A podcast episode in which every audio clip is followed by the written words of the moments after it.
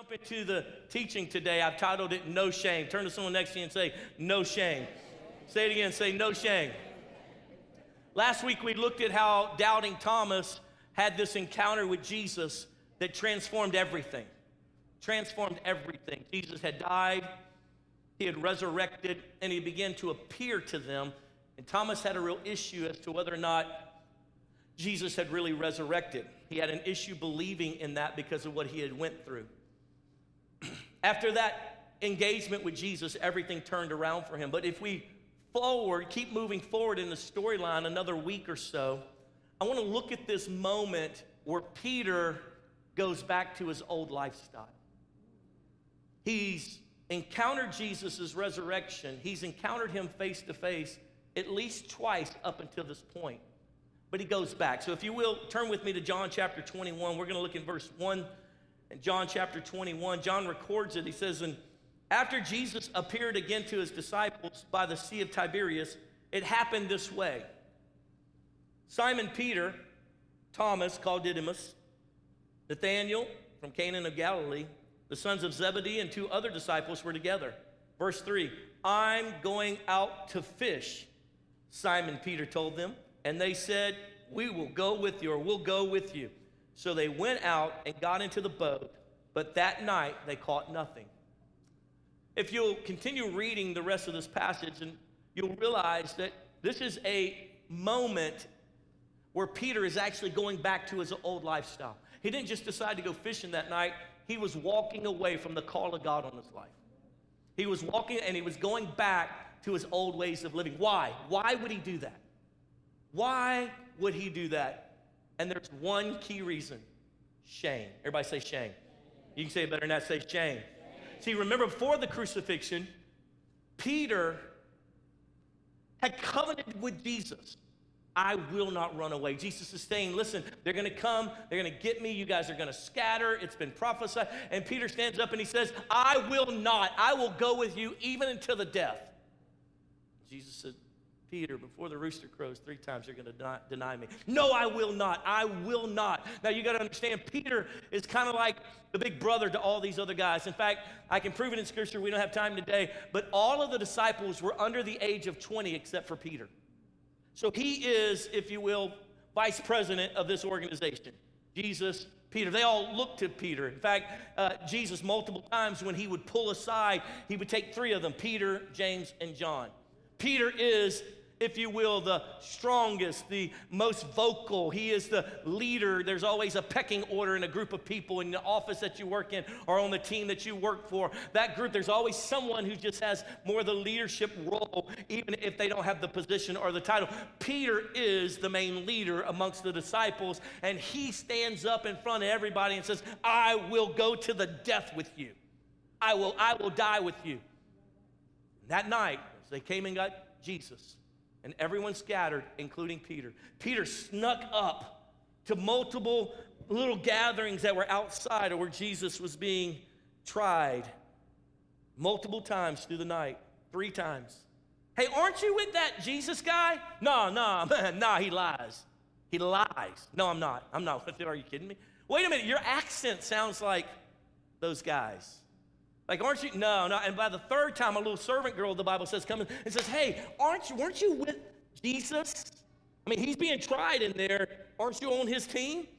And the Bible says that he gets so angry that he curses her. Blanking, blanking, I told you I'm not with him. And the rooster crows at that moment as the sun is starting to rise.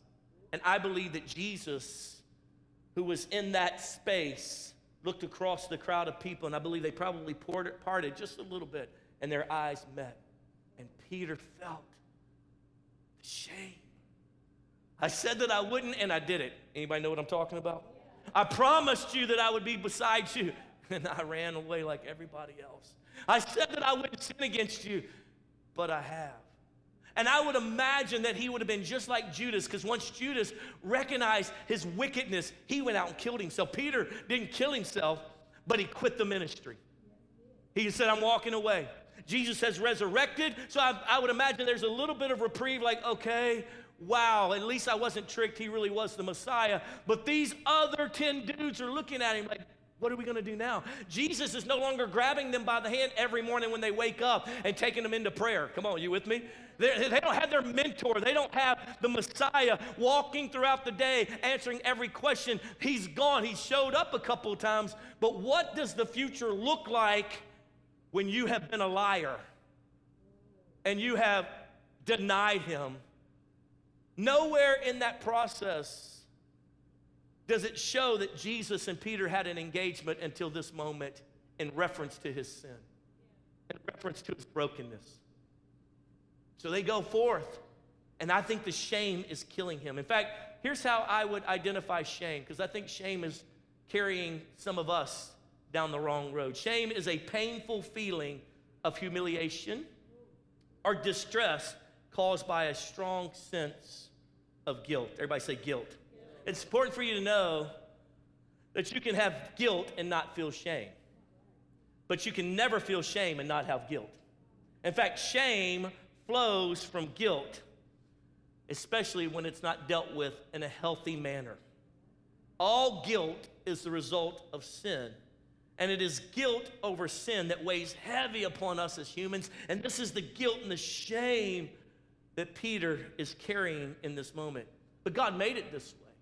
God made us to feel shame or guilt, if you will, so that when we sin against Him, there is this inward awareness of wrongdoing. Uh, sin, that we can see it, we can sense it, that guilt makes us feel that way. While simultaneously, there's this desire inside of us I don't want to live this way, though. That's what the believer is supposed to be like. So when we sin and guilt or the inner awareness of wrongdoing comes, we feel it, we sense it, but many times it's marked by one of two things. It's marked, number one, by conviction. Write that word down. I want you to understand this word conviction. See, conviction is from the Holy Spirit. The Bible says that the Holy Spirit will convict the world of sin, righteousness, and the judgment to come. You be, you're praying and believing, if you have children, that they will have conviction about sin because you won't be there every moment throughout the day as they go to school or they're hanging out with their friends in the neighborhood, whatever they're doing.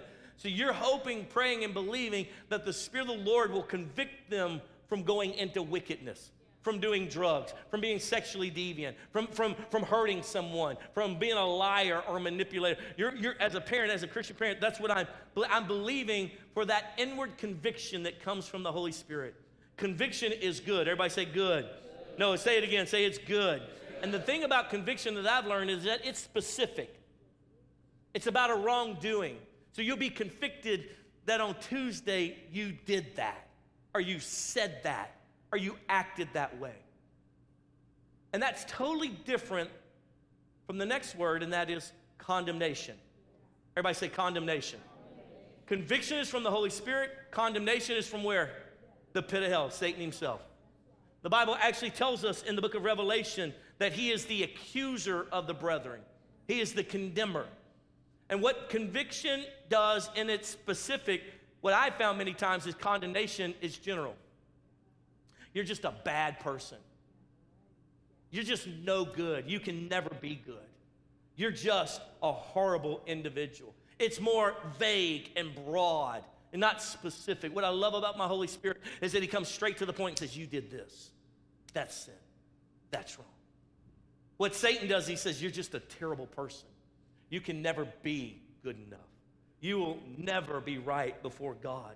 You are not worthy of any kind of love. And what he does with that is many times con- condemnation has to do with identity, whereas conviction has to do with the action many times. Your identity's not good enough. And this is how he uses what is God's plan to bring us to repentance. He takes that guilt of our sin and he begins to condemn us over it. But oh, friend, I'm so grateful that the Lord says in his holy scripture that we've been set free from condemnation. For there is no, now, no longer any condemnation for those who believe. Are you with me? Say yes. In fact, I love what Second Corinthians says in chapter 7, verse 10 For godly grief produces a repentance that leads to salvation. See, conviction produces repentance, and that brings life, that brings salvation.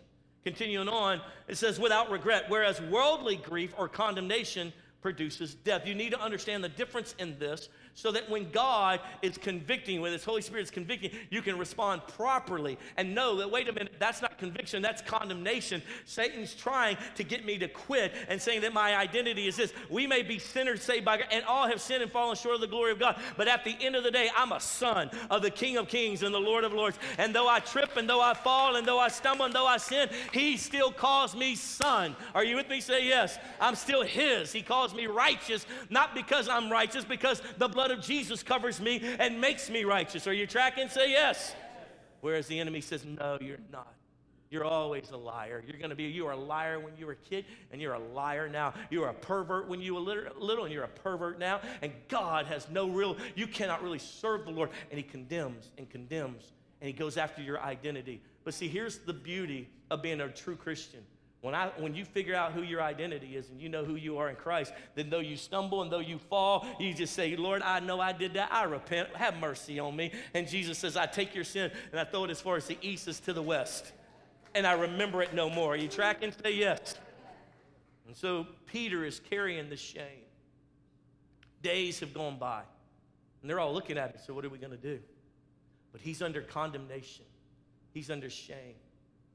He knows what he was called to do. He knows that Jesus has set this whole thing up so that these disciples will continue the work of the Lord.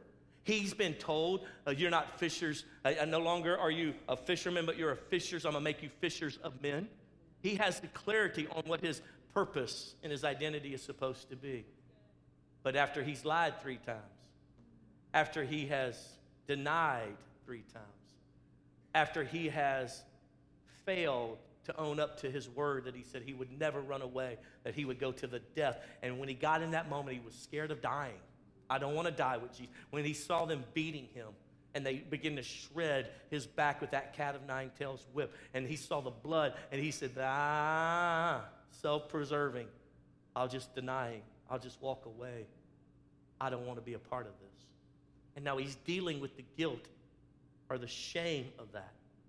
And so he says to the guys, Hey, I don't know what y'all are going to do, but I'm going to go back fishing. Because I guess the whole ministry concept is over because I wasn't good enough to do it. And as they're out there fishing all night long, they catch nothing. These men had been professional fishermen. Seven of them are out there fishing through the night, and they use these nets where they cast them out and they pull them back in. And what would happen is, as the net fell down on top of the fish that were under the water, it would catch them in the net and they would pull them back in. They've been doing this all night long, all night long all night long, nothing. Right as the sun was starting to rise, some dude on the shoreline says, Hey, you guys caught anything? I would imagine that these fishermen's first thought was, What is it to you? It's none of your business what we've been doing. I would imagine that was the first thought that went through their mind, but being cordial, they said, No, we hadn't really caught anything. And then the voice yells out again as the sun is starting to rise Why don't you throw on the other side of your boat? I don't know about you, but my carnal way of thinking would have been like, Are you serious? Like, do, you, do I look like an idiot? Like, somehow the fish have all gotten on this side and we didn't notice them? But in graciousness, someone said, Well, we've been doing it all night long. We might as well. Maybe he can see something we can't see and they throw the net on the other side of the boat. The Bible says as they begin to draw it up, that it was so full of fish, and it uses the term large fish. There's nothing fun about fishing and catching small fish. You've never heard a story about, oh, we had a great day, we caught a hundred small fish. In fact, every fisherman exaggerates how big that fish really. Oh. It starts here in the storyline, and three months later, it's here. Next year at Christmas, it's here, right? The Bible says there are large fish. In fact, there was 153 that they caught in a net. So much so that they could not pull the net into the boat. In the moment of trying, like they've never had this experience like this. Well, wait a minute. We had this one time before. And somebody says, I think it's Jesus. I think it's Jesus. And Peter says, he leaves all them jokers back to fool with the fish. And he gets to the shoreline, and there's Jesus. And he's already making breakfast. Come on, somebody. He's got the fire going, he's got the eggs going. Come on. He's got that, that, that that, that biscuit with a little bit of gravy on the side. I don't know about you. Let's go. We don't need the rest of this message. There's no bacon. I just want to point that out. Some of you will catch that later, but there's no bacon. Jesus sits them down. The guys can't get the net in the boat, so they just drag it behind the boat, jump out in the waist deep water, and begin to try to pull it up to the shore, which is a dangerous thing if you're fishing with a net because you don't know what's under the water that it can catch on, tearing the net, letting all the fish loose. So this is big ordeal, ordeal. It doesn't take three minutes, don't take five minutes. This is an hour-long process, two hour long trying to get, and they're counting the fish, and they're like, we scored lottery. I mean, we won, we hit the jackpot. They're having that expression. Jesus is standing there. They're like, Jesus is here. Jesus is, I can't, oh my goodness. Thanks for the fish, and so forth and so on. And wait a minute, we're fishing, and he came into our, into our going back into our old ways. He shows up in that. And even in that, He blesses us. He made us successful even though we walked away from what He asked us to do. Because that's the kind of love that He expresses. Why? Because He's after something. What's He after? He's after breaking that shame. So then He says, Hey, Peter, you got a moment? Let's have a little walk down the shoreline, have a little talk. So picking up in verse 15, John chapter 21, it says, And when they had finished eating, Jesus said to Simon Peter, Simon, son of John. Your mama ever used all three of your names? Are you Brazilians or Hispanic folks, all four of your names? Right? Adam, Michael, McCain. We need to talk. She ever yelled it out in the mall or something? All three of your names. Simon, son of John. Didn't call him Peter, didn't call him by his nickname. Simon, son of John, do you truly love me more than these? He's not talking about the fish. He's not talking about the disciple. He's talking about the whole thing that he's walked away from the call on his life to go back to his old way of living. Do you love me more than all of this? I know this is attractive right now. I know that you think that you've resolved that you can't be who I've asked you to be. And I know this is the easy pathway where you were successful back in the day and it's all you knew back in the day. But son, you spent three years with me and I've called you out of that and I've called you into my marvelous life. And do you really love me? And I love Peter's response. He says, You know that I love you. And Jesus responded with, then feed my lambs. Verse 16. Again, Jesus said, Simon, son of John, do you truly love me? And he answered, Yes, Lord. You know that I love you. And there have been many preachers that have taken that word love, and Jesus is asking him. They said, you know, they used the different Greek words. That the first word was phileo, love. Do you love me like a brother? And then he ends up, do you love me like God Almighty, agape love? And, and there's some truth in that, but there's so much more happening than just that. And he says, Yes, you know that I love you. He says, Jesus, you know I love you. He said, Then again, take care of my sheep. Verse 17, a third time. Everybody say a third time. Say it again, say a third time. He says to him, Simon, son of John, do you love me? And Peter was hurt because Jesus asked him a third time, Do you love me? And he said, Lord, you know all things. You know that I love you. Jesus said, Feed my sheep. Jesus isn't having a mental breakdown that he's asking the same question. Did I ask you something earlier? What did I ask you? Well, I just want to know, do you love me? He's not having a mental breakdown where he's asking the same question three times because he can't remember that he's already asked him. He's not just even dealing with the fact that he denied him three times. Jesus is doing something culturally that every Jewish person would have understood that you and I probably don't understand. And Jesus is taking him through a restoration process. He's saying, Listen, buddy, I love you. Do you love me? Yes, I love Then do what I told you to do. Do you love me? Yes, I love Then do what I told you to do. Do, do you love me? Yes, God, Jesus, you know I love Then do what I told you to do because you've quit on believing that I have a purpose and a plan for your life. You gave up on it because of the stupid shame, son. You don't even, don't you understand? I resurrected and I stomped every bit of shame and sin. I destroyed it. Come into the resurrection with me. Stop going back to your old way of thinking that it's by your own strength that you can accomplish stuff. In your own strength, you denied me. You lied three times because in your own strength, you were trying to be good. You can't be good without the power of the Holy Spirit flowing through you. You can't live this thing out unless you walk in the newness of life, the new covenant relationship. And what's happened is you've broken away from me and you're back trying to do it in your own strength. Do you know where this is going to end up? Son, do you love me? Yes, I love you. Then do what I told you to do. Stay in the pocket. Do what I told you to do. Stand in the batter's box. Even if you're scared of that fast pitch, stay in the batter's box. Jesus was bringing him through a personal renewal ceremony. That's what he was doing. There are four times in the Old Testament that God brings his people through a renewal ceremony. One of the most notable times is in the book of Joshua. Joshua stands before the people of God, and they have literally been carnal sinful, if you will.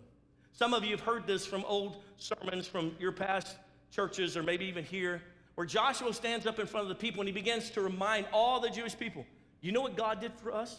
He brought us out of Egypt. You know what he did for your forefathers? How he saved them out of this. And he starts taking them down the list. And they're all listening. Yes, yes, yes, yes. And then he, and then he turns it on them. And he says, But you and me, we've gone back into our old, our old sin. And God wants to know today will we serve Him or will we, will we serve the wickedness of this old world system that we've been living in for the last however many months and years? And then Joshua stands up and he makes a declaration. He goes, I don't know about you, but as for me and my house, we will serve the Lord. And the Bible says that in that declaration, as he says that, there's some type of illusion that he looks out at them and says, And what will you do? And the people yell out, we will serve the Lord. And Joshua says, Okay, thank you for that one response. Let me remind you, though, there are going to be moments going forward. You're going to be tempted to go back to your old sinfulness. It's more common to you to be sinful than it is for you to live righteous. You're going to want to go back to that. But I have a question for you. What will you do? And again, for a second time, the people yell out in the book of Joshua, We will serve the Lord. And Joshua says, Well, let me just bring you through one more time. Let me, I, I picture he's like that coach in the locker room, you know, at, at halftime, and they down by 14 points. He says, I want to know, do you want to win? I want to know. Come on, listen to me here, boys. Put your heads up and look at me, boys. You're not blocking? You're not doing your job? Do you want to lose right here and right now and never make it to the state championship? Or do you want to win? We want to win. I said, Do you want to win? We want to win. Do you want to? We want to win. Yeah, let's go. That's what Josh was doing. And by the third time, the people yell out, We will serve the Lord. And that then became a cultural piece of how the Jewish people would be restored back to the Lord. He wanted three declarations because it is a sign. Yes, we will. No, no, no. Will you really? Do you understand? Uh, uh, yeah, yeah, no, we will. No, no, I want to know. Will you give me everything and follow? Yes, we will. And he brings them through. And four times in the Old Testament, similar situations. So by the time you get to this moment with Peter and Jesus, Jesus is going after the shame. He's going after the guilt. He's going after the sinful nature. And he's saying, listen, I'm not going to let you die. I want to know, do you love me? Yes, I love you. Hmm. Then do what I told you to do. Hey, Peter, yeah. Do you love me? Yes, I love you. Then do what I told you to do feed my sheep. Walking a little bit, skipping rocks. Skipping. Hey, Peter, yes, sir. Do you love me? Jesus, you know everything. That's right, I do. Do you love me? Jesus wasn't ignorant of whether or not Peter loved him. Jesus wanted him to go through a restoration process so that he could prove to his own self, speak to his own inner man, I love Jesus, I love Jesus, I will do what Jesus told me to do. Sometimes you, we all just need a kick in the butt. Do you love Jesus, or will you continue in the shame and the guilt of all your brokenness, or will you rise up and say, you know what, as for me and my house, we're going to serve the Lord. We might not have did it all right, we might have stopped tithing, we might start lying again, we might looking over at this over here and cheating on God over here, but as for me and my house from this point forward, we're going to serve the Lord, and that's what he's doing. He's restoring him. Aren't you grateful that Jesus comes and finds you in the midst of your stupidity and he says, Do you love me? Yeah, yeah, I love you. Do what I told you to do. Do you love me? Yeah, yeah, yeah, yeah. Some of you being at this church, it's your second time with Jesus as he's going, Do you love me? Yes, I do. Then do what I told you to do. He's bringing you through a restoration process. And I'm so grateful that Jesus went after Peter. He didn't say, Well, I hope it works out, buddy, because you're a liar. You said you would do this, and you didn't. Jesus knows we don't have the strength in our own ability to live this thing out and walk holy and be godly people. He knows that we were born into sin and we have a sin nature. But the power of the resurrection is that he overcame that, and then he brings us in to that powerful resurrection spirit, and we're able to walk in the newness of life because we follow him and do what he said instead of trying to do it in our own strength. Are you tracking it all? Is this making sense? Amen. And he brings him through this whole thing, and I want to just help you because I have found on a daily basis I need reinstatement. I have found on a daily basis I need renewal. Are you tracking with me? So let me give you what I would say is three daily choices that you and I need to make. You ready? Write these down. It'll change your life. Three daily choices that I make, and I think you need to learn to make so that we can walk in the renewal process of what He has for us. Number one, you and I should choose every day repentance over arrogance. Repentance. Why, why is repentance a dirty word? Who gave that to you? That's a lie. Repentance is glorious. You're new to our church, and you probably never heard me explain this, but I see repentance like this. Imagine you're in the Olympics. This is your big moment. You run the 100 meter, you're lined up in the blocks, and they say, pow, and you go and you stumble and fall, and they all keep running. And you stand up and say, I'm so sorry. I blew it. I stumbled. I sinned. Can we do it over? Yeah, everybody come back. Let's do it again. Okay. That's repentance. You and I get, geez, I, I have blown that. I, I'm so sorry. Can I get a do over? Yeah, forgiven. Try again. Come on, let's go. So that's not going to count against my record? No, no, no, no, no. Because your record's been washed clean by the blood of the Lamb of what I did. I, I did 2,000 years ago. Try again, buddy. You got this. I'm with you in this. I, repentance over arrogance. You know what the Word of God says? That God resists the proud but he gives grace to the humble. Some of you are struggling because you're eat up with arrogance. You're eat up with pride. You know the difference between arrogance and repentance? I'll give you a couple thoughts. Arrogance refuse, refuses to take responsibility. Arrogance cannot take responsibility. Repentance is, I did it. I did it. In all of its ugliness, I did it. That's repentance. Arrogance won't let you do that. Arrogance refuses to take responsibility. Here's another difference between arrogance and repentance, and that is arrogance battles, or excuse me, belittles the damages that it causes. Well, it ain't that big of a deal. Ain't that big of a deal. I ain't really hurt nobody. I was just, I, you know, my porn addiction is just me. That ain't hurting anybody. It belittles the damage. Whereas repentance is, oh God, my sin breaks relationship with you. It's so not like you. Oh, and I don't even know the effects it's having on my children or my coworkers or my calling or my destiny. But arrogance, like it's no big deal. I don't. It belittles the damage that it actually causes. Oh, it's not that big. I don't understand why everybody's being blah blah blah. That's just. You know what that is? That's that that, that that's just people. That's religion. That's just religion. I'm being religious. Here's the other difference between arrogance and repentance, and that is arrogance always blames others. Someone else's fault. You wouldn't have done this if they wouldn't have done that. Was, you know, if they would have been, if they would have been a better this, a better small group leader, if I'd had this, my wife would have been da da da da da. What repentance does is say, you know what, it's me. It's me. I'm sure they had something to do with it, but that's that's between them and God. Me, oh God. Repentance. Choosing that every day, friend. Can I tell you the happiest people in this church are people who are quick to repent, to own it and say, I did it. They're the happiest Christians I know around the nations of the world. They, you know why? Because they say, you know what? I understand I cannot live for God in my own strength. It wasn't until Peter took responsibility and he repented did all of a sudden, all of a sudden that, that shame begin to lift. Come on, somebody. That guilt was taken and thrown as far as the east is to the west, and that shame lost its power because Jesus reinstates him as he repents. Instead of being arrogant, like, you know, whatever. I mean, you said we were going to do this and then you did that. I, I mean, I just don't understand what happened here. I thought we'd be reigning and ruling. And now look at us. Like, we don't even have, I don't even have an income source. What am I going to do now? I followed you for three years. I don't have any money. No, no, he repented. Which brings me to the third daily choice that you and I need to learn how to make, and that is we need to choose confession over concealment. Confession over concealment. James chapter 5 and verse 16, therefore confess your sins to one another and pray for one another that you may be healed. Notice how it says, therefore confess your sins to the high to the priest who is more holier than everyone else and will absolve you of those sins. Oh, wait, it doesn't say that. Confess your sins one to another. You don't need another priest. You have a priest. His name is Jesus. No one else between us and the Father, Jesus.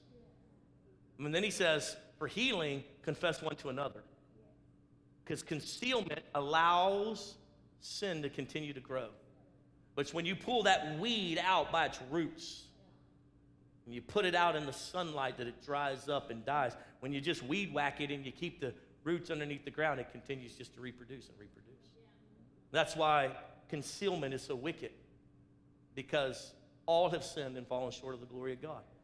I'm telling you, the people that walk in such favor, they're so quick. I've watched, listen, 30 something years of full time ministry. The people who just say, you know what, I did it. I just want to confess that. And whatever, whatever I have to go through, I just want to go through. Years ago, when I was a young minister, I, was, I, um, I worked at this really large church, and the founding pastor, um, one day I was, I was acting a fool. After work, I was 19, 20 years old. And I decided I was going to cut through the lawn of the church. Just being stupid. I'm going to go off roading through the freshly manicured lawn. I don't know what happened, demons, whatever you want to call it. I just had this mental breakdown moment. Like I was showing off for some friends, and I take off through the lawn, and out walks the founding pastor out of the door. As my car goes zipping past the door as he's throwing open the, the entry, entryway to this particular facility. And, and you could see him, you know, he's in his 70s at this time. He was like, oh.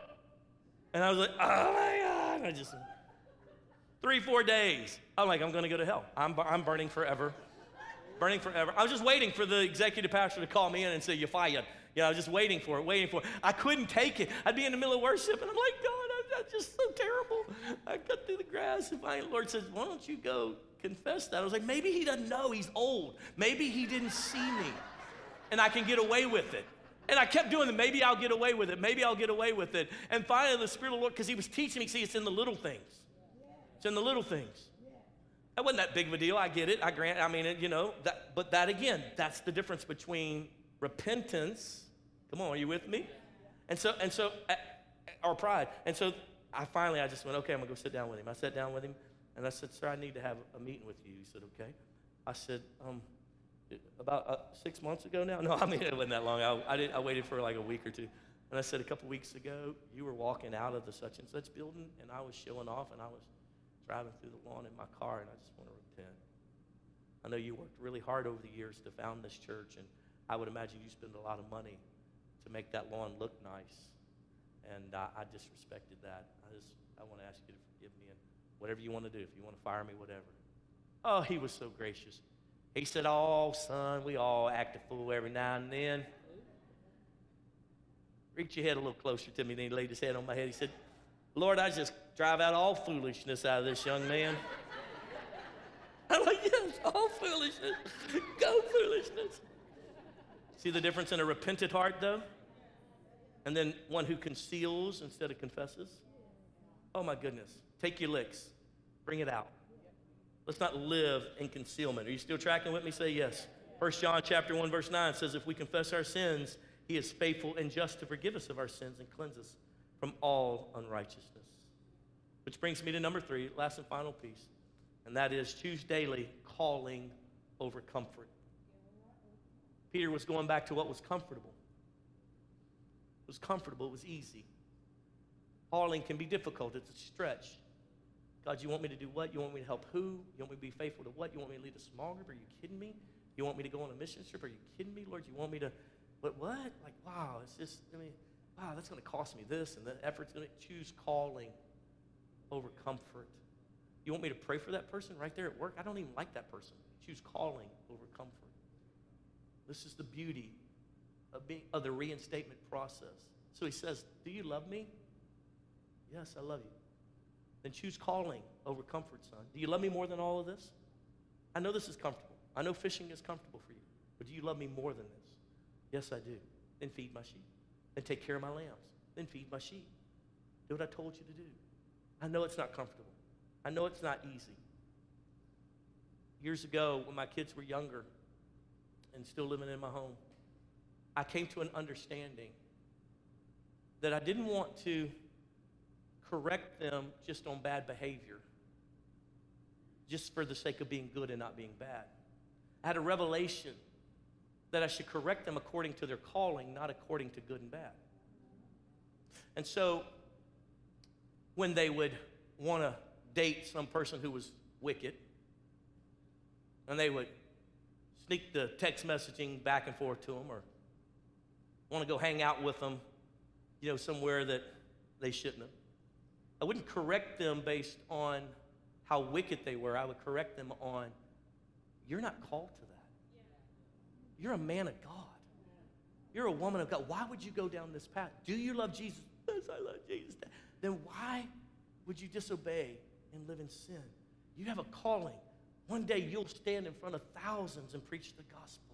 You will raise up the next generation of great men and women. You know, because from the time my daughter, my middle child, was born, I, I had a word from that she would be a prophetess in the house of the Lord. She'd be a seer. She would know what was coming before it was coming. That's what prophets are supposed to do. They're supposed to be seers and, and know God's voice when others can't hear His voice. And I would always, say, why, why, why do you want to, why do you want to go out dancing with those guys?